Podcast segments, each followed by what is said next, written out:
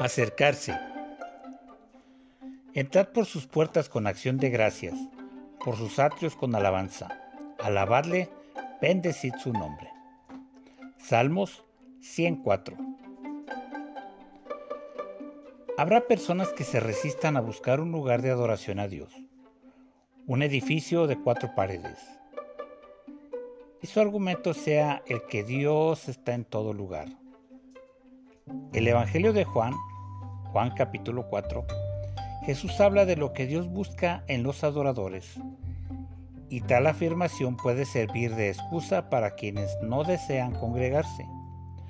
La mujer samaritana cuestionaba a Jesús acerca del lugar donde se debía adorar.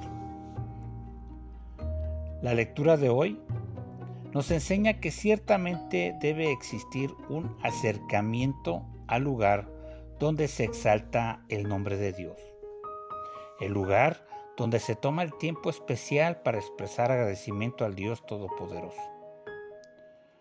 Con acciones de gracia, es decir, expresiones evidentes de agradecimiento como lo son los cánticos, los aplausos, la danza, incluso palabras que muestran amor y contentamiento de un corazón agradecido.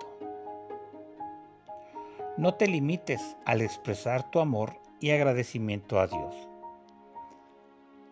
Devocional del Pastor.